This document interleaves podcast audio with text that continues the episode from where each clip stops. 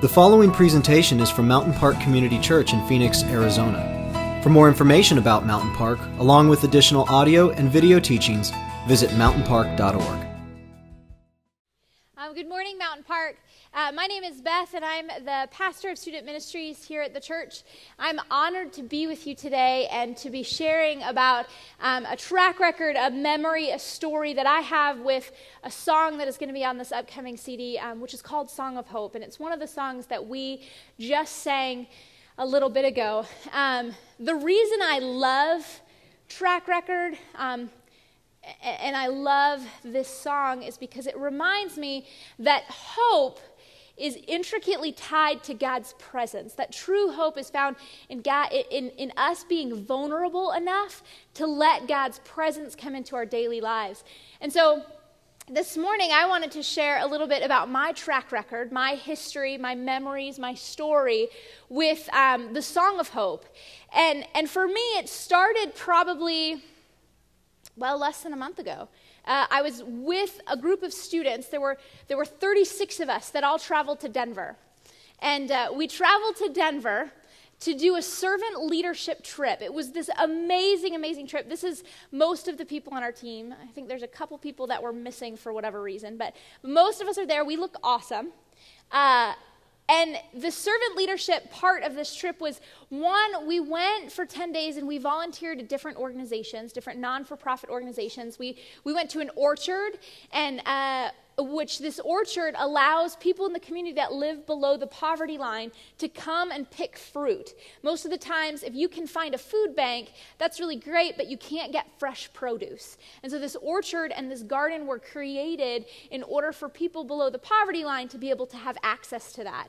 Um, so, that was really great. We did that one day. We fed homeless people in the inner city of Denver another day. This was after we packaged. Um, like a thousand meals for kids around the world. We volunteered at Compassion International. We wrote Christmas cards for hours for unsponsored children that were around the world. Um, and we did it with the understanding that this was going to be their big present of the year a hand decorated Christmas card. And so we did that one day. Um, I don't know, there were just tons of different service projects that we did while we were in Denver.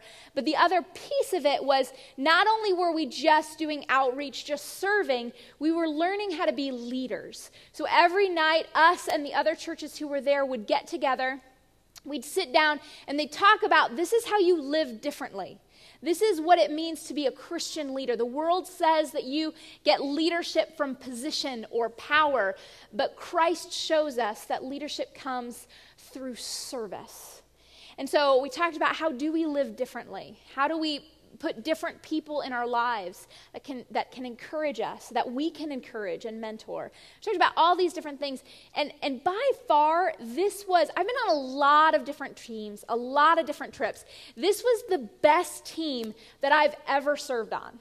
It, and there was something about the way that both the students and the leaders really approached the team and said, I'm going to give this all I got. I'm really going to serve. I'm going to seek out who God is, and I'm going to live that out right now. And the cool thing is that there are still these pockets of students that, that even weeks after the trip is over are still meeting together. Hey, how can we live differently? Um, hey, what is God doing in your life? How can we seek God out? And it's been this incredible thing for me. This trip to Denver um, was what some people would describe as a thin place. It was this place where the distance between heaven and earth was only thinly separated. It was like God was here on earth, He was with us. We, we, were, we were serving like the ancient church, like Jesus calls us to in Acts 2. We were serving one another. We were giving everything for each other. And it was really an incredible experience for all of us. Um, the night that was the most impactful for me, though, was, was on a Tuesday night. And we had decided to do a student led service. And so we handed the reins over to the students and we said, You guys, you come up with what it is that you want to do. And they decided, We want to share stories. And so voluntarily, students came up to the stage. They sat before the entire group of 36 and they shared, This is my story. This is what God has done in my life. And, and, and what came out was, was these stories of extreme brokenness. Just like deep seated anger of my dad left when I was young. And he made it very clear that he's not coming back and doesn't care about me. Uh, my parents struggle with addiction and they have ever since I can remember. I struggle with addiction. These were the stories that were coming out. Uh, students were sharing about self harm, that, that they had learned to kind of cope with, with all of the brokenness and pain and suffering that they felt. Um, there's was another student who shared about how they don't feel like they belong at home and they don't feel like they belong at school and they don't even feel like they belong at church so these stories, one after the other after the other, of extreme brokenness. And, and it wasn't just a brokenness that, ah, they teenagers feel and they'll grow out of it. This is the same stories of brokenness that I've heard in our adult community too. Just being shared in this real and raw way. But the cool thing was is that as these stories continued, many of them kind of like turned a corner and it was like, despite the brokenness that they were sharing, they also had this glimmer of hope. Um, l- like the one kid who said, But then I got a scholarship to go to camp, and I encountered God there. Like God met me there. And, and, there was another story where it kind of turned the page. A leader started to invest in me, and they treated me like Jesus did, and I met Jesus because of that. There was another one um, that talked about how just some random classmate called this kid up from nowhere and started talking about God to him. Um, there was another one uh, where this girl winds up fainting in an amusement park, and her friend kind of helps her through this incident. And through that, she finds her worth she finds that God encounters her in that moment. And then there's the mom who the student says that I was rebelling, and the mom stayed with me and she just prayed for me. She kept saying, I love you, and kept pointing me to God. All of these pictures of hope that these students were sharing were incredible. And, and then we started singing Song of Hope. We started singing it, and it wasn't like we were singing it and you just kind of, you know how sometimes you just mouth your words because you don't really want to sing it out loud, but you want to be nice to the person who's playing because they're trying really hard. Uh, so you just kind of mouth the words. It wasn't like that.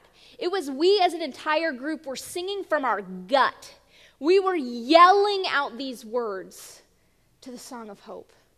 And I started weeping, just uncontrollable tears just streaming down my face. Because in that moment, I knew that us as an entire group, we had hope. And it wasn't a fake hope of the sun is going to come out tomorrow, and maybe when we go home, all this is going to be fixed, and mom's going to be better, and dad's going to be back, and I'm going to belong. No, it was, it was this, this true song of hope that we see in Scripture and we see represented by this song.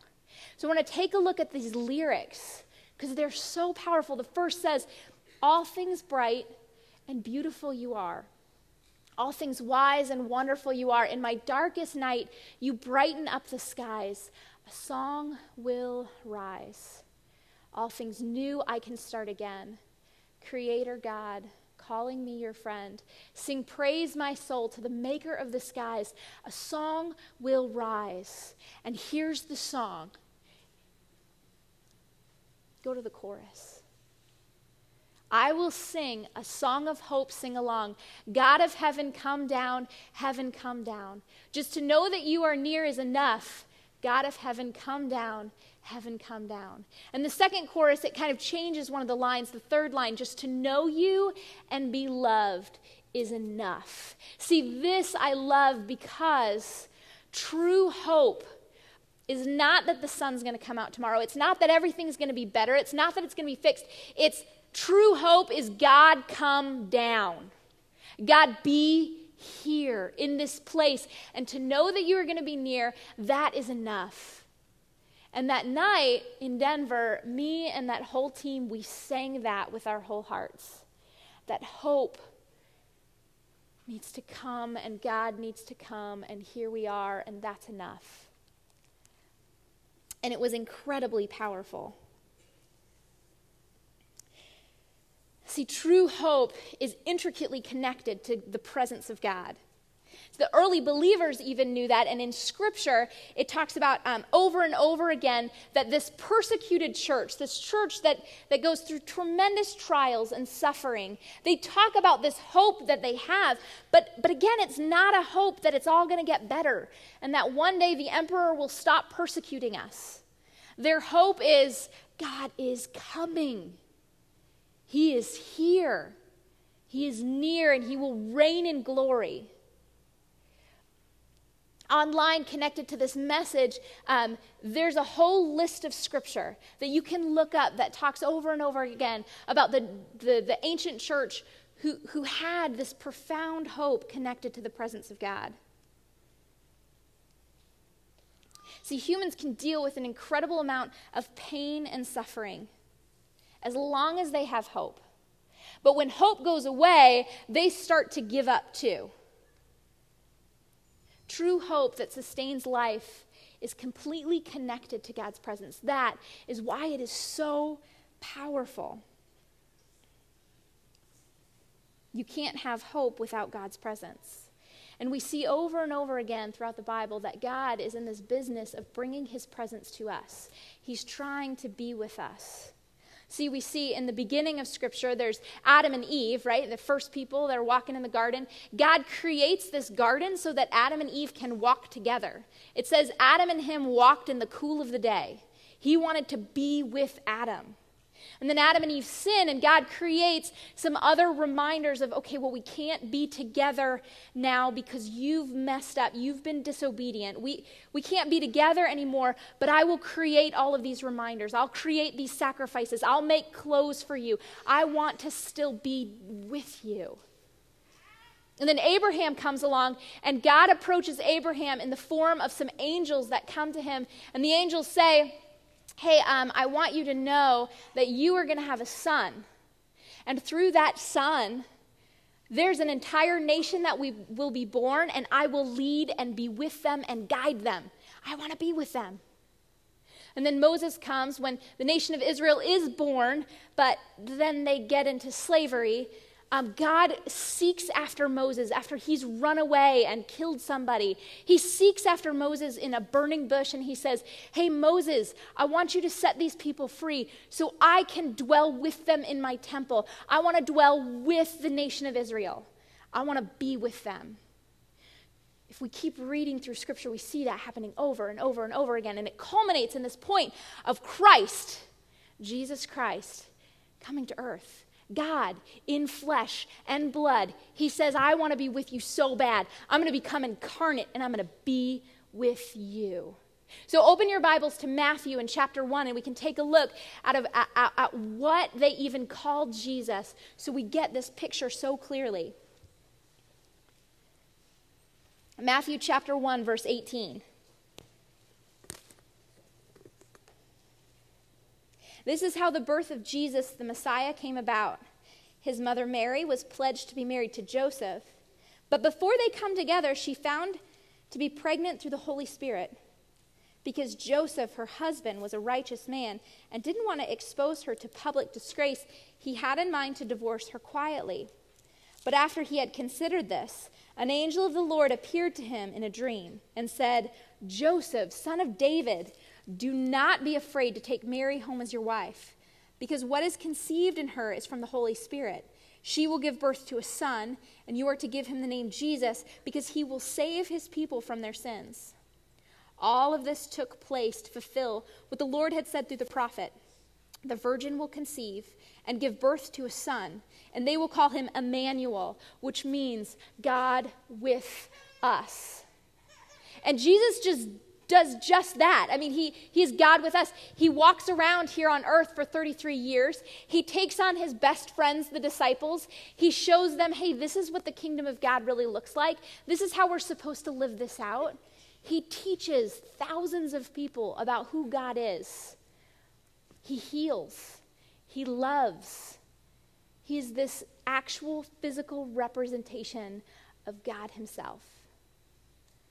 And then God makes sure that there are people who write down what Jesus said and what He did so we can continue to know who God is and to have Him with us. That's why Scripture is so important. Now, I've got students um, who, whenever I talk about like God being indwelled in Jesus and what that means and, and that that is his presence, and their response is always, okay, well, Jesus is dead. And I'm like, no, Jesus is not dead. He is alive. But their point is, he's not here. I cannot tangibly reach out and touch Jesus. If he was here, I would have hope. If God's presence really was in a physical person right now, I recognize what you're saying is true, and I too could have hope in the midst of my brokenness. Okay. Skip ahead to John chapter 14 for me. Jesus totally recognizes that um, students and adults who have the same concern, and he wants to answer it. His disciples have the same worry. So in John 14, Jesus is making sure his disciples know hey, I'm going away. I'm going to die. I'm going to raise from the dead. I'm going up to be with God in heaven. But I want to make sure that you know you have not been left alone. And so this is what Jesus says in John chapter 14, verse 16. And I will ask the Father, and he will give you another advocate to help you and be with you forever. He's the Spirit of truth.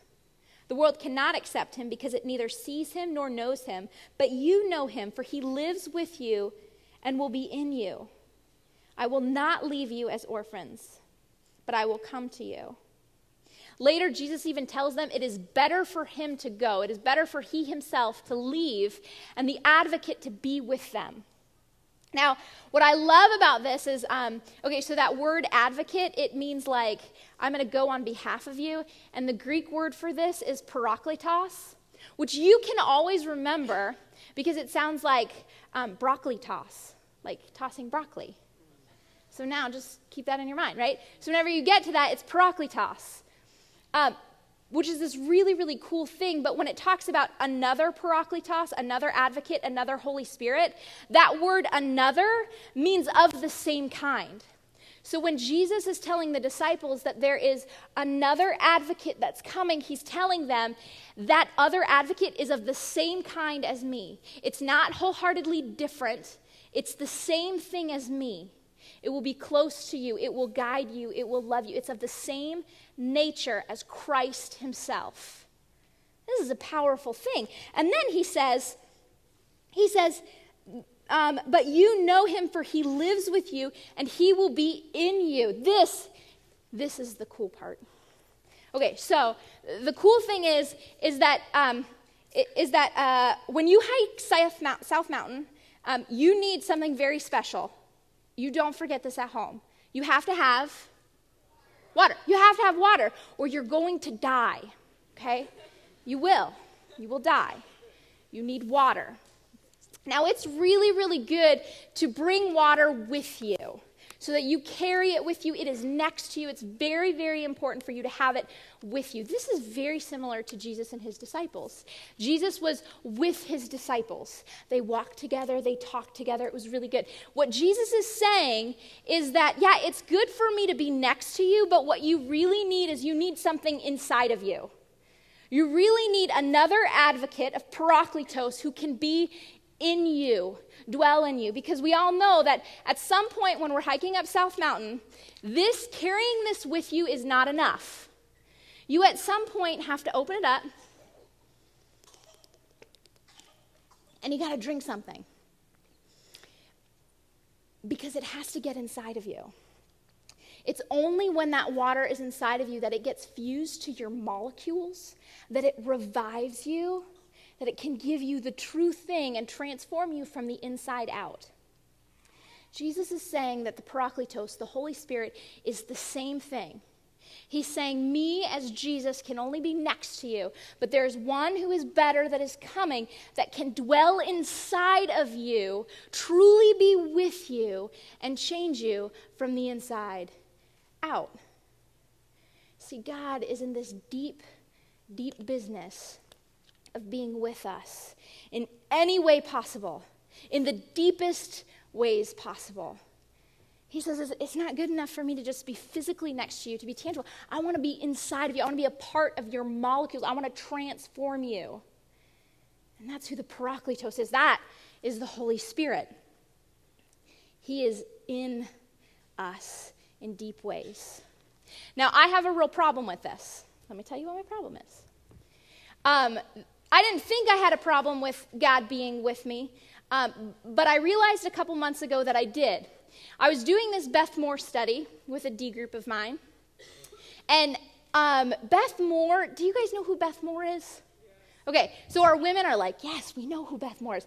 Beth Moore is this um, woman teacher speaker person, and she basically does a lot, a lot of women's Bible studies. And I'd never done a Beth Moore study before, but I started one a couple months ago with a group of ladies, and um, it got to this point where Beth Moore has you as the reader, as the participant, close your eyes and really imagine that you are in a room totally by yourself. If you want to go there with me, you can. Close your eyes. You can imagine this. Um, you're in a room totally by yourself, and you are broken, and you are wounded. You're a hot mess. You haven't showered in days. You're dressed in rags. And, and then someone sneaks into the room and kind of comes from behind you. And they put their hands on your head and smooth your hair out of your face, wipe away your tears. They take your hands in their hands and they stand you up. And I know that what she's getting at is this is this beautiful picture of God coming to us in our brokenness, in our hopelessness, um, and being with us. But really, all I could think about when we were talking about this was sick. Ew, that's so creepy. Like I would ever let some random guy sneak into the room while I'm crying. Like that is not going to happen. I was I didn't I didn't know what to do with that. And it was in that moment that I realized that perhaps I have a vulnerability issue with God. I don't really want him to see me in my brokenness when I haven't showered for days. I don't really want him to be there in that. I don't want that. In fact, what I, what I really argued with God about was God, what I really want, the way I really want to be with you, is I really want to go into your throne room. Like, I, I want to be, can't you just take me there? Because the way I imagine it is I'm showered and I'm maybe not dressed elegantly, but at least it's something that I feel comfortable in. And I would totally grovel before his throne and Oh, God, your presence is so amazing. This truly gives me hope. This is really the thing that I need. And God said, No. He said, No, you can't. There's only two people recorded in Scripture that came into my throne room. It was Isaiah, and it was John in Revelation. Every other hundreds of ways that I've interacted with people has been God coming down here to our brokenness. And I just, I really, that's hard for me. It's hard because it's kind of like, um, it's kind of like letting somebody come over to your house. Um, they, they come over and they immediately pull up to your front yard, and this is what they see.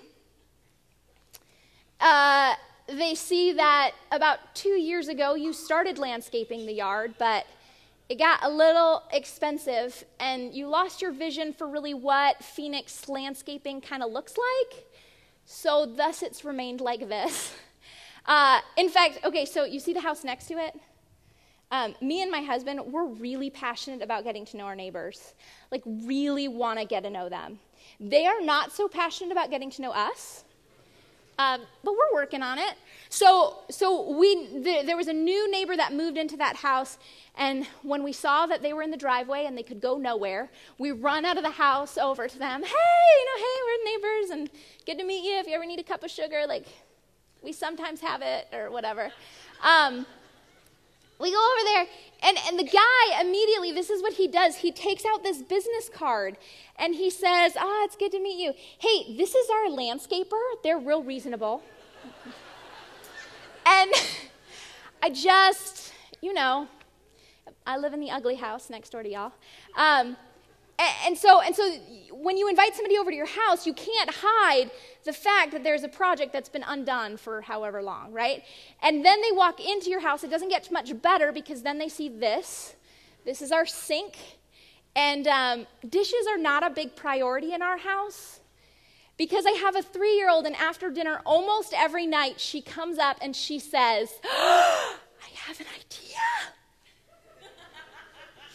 I know what we can do we should have a dance party. How can you say no to that? So, dishes, not a priority, dance party, big priority, right? Um, and so the dishes remain for the rest of the night and maybe the next day. And so when people come over, they probably see this. And no, I don't clean up for guests. And then that same cute, adorable three year old runs into the kitchens and says, Would you like to meet the chickens? Yes, the chickens.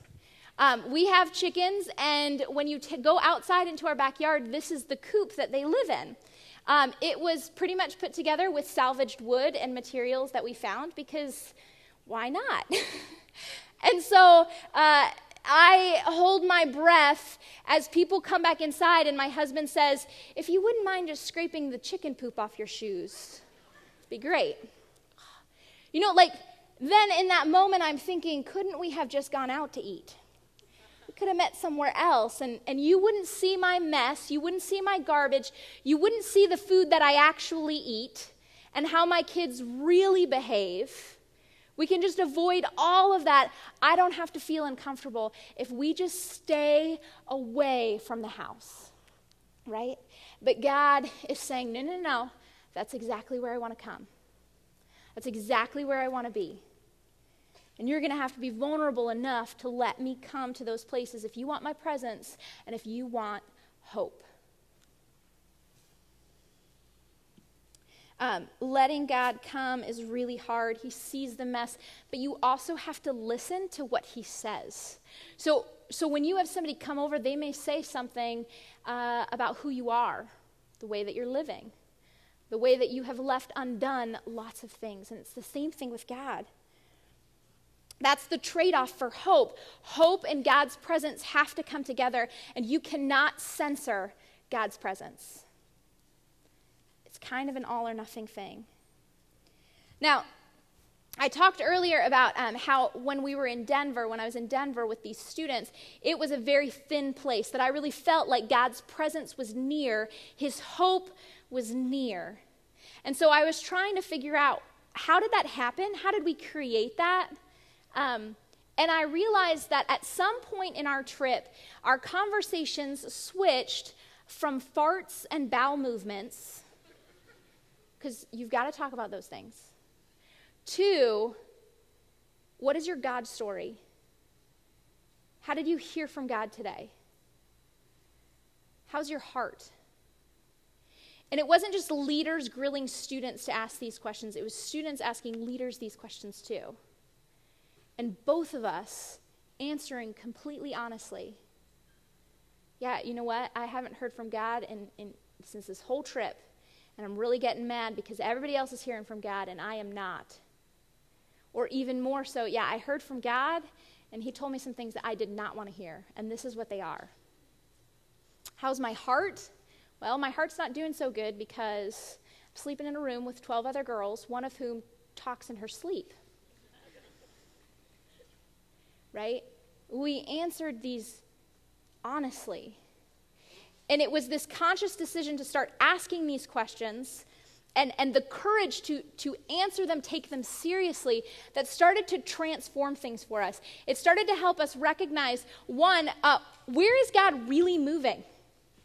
What is He really doing in our lives? And we had to start paying attention that He was here. He was here in our brokenness, he was here in the places where we thought we were alone. And we started to realize we had tremendous amounts of hope. we recognized how broken we were and how He was trying in tons of different ways to come close to us, to be with us. Now, that may not sound to you guys like that significant of a, of a first step of how to be vulnerable and let hope and God's presence come into your life. But let me tell you, it is extremely difficult to, to ask somebody, How's your heart? What is God doing in your life? When was the last time you asked somebody on your team, your family, your work team, um, uh, your D group, your closest friends, one of those extremely vulnerable questions, and then answered it honestly? That's hard. But I do think from my experience that that was really the thing that started to transform stuff for us. That started to allow God's presence to come in and for hope to be really real. So, what I want to do is this morning, John's going to come out and we're going to play Song of Hope. And I want this to be an opportunity for you that if you are feeling like, yeah, I, I need some hope, that you would sing this song and not just kind of mouth the words, but sing it from your gut. Call out that God's presence would truly come near. God, come near. But that when you do that, you would also be willing and ready to be vulnerable enough to make that really happen. Let's pray together. Father God, I thank you that you are not a distant God, but that you desire with everything that you are to be near to us, to be close, to offer hope and be in relationship with us. Father God, I ask that you would give us the courage to be vulnerable enough to let that happen. Amen.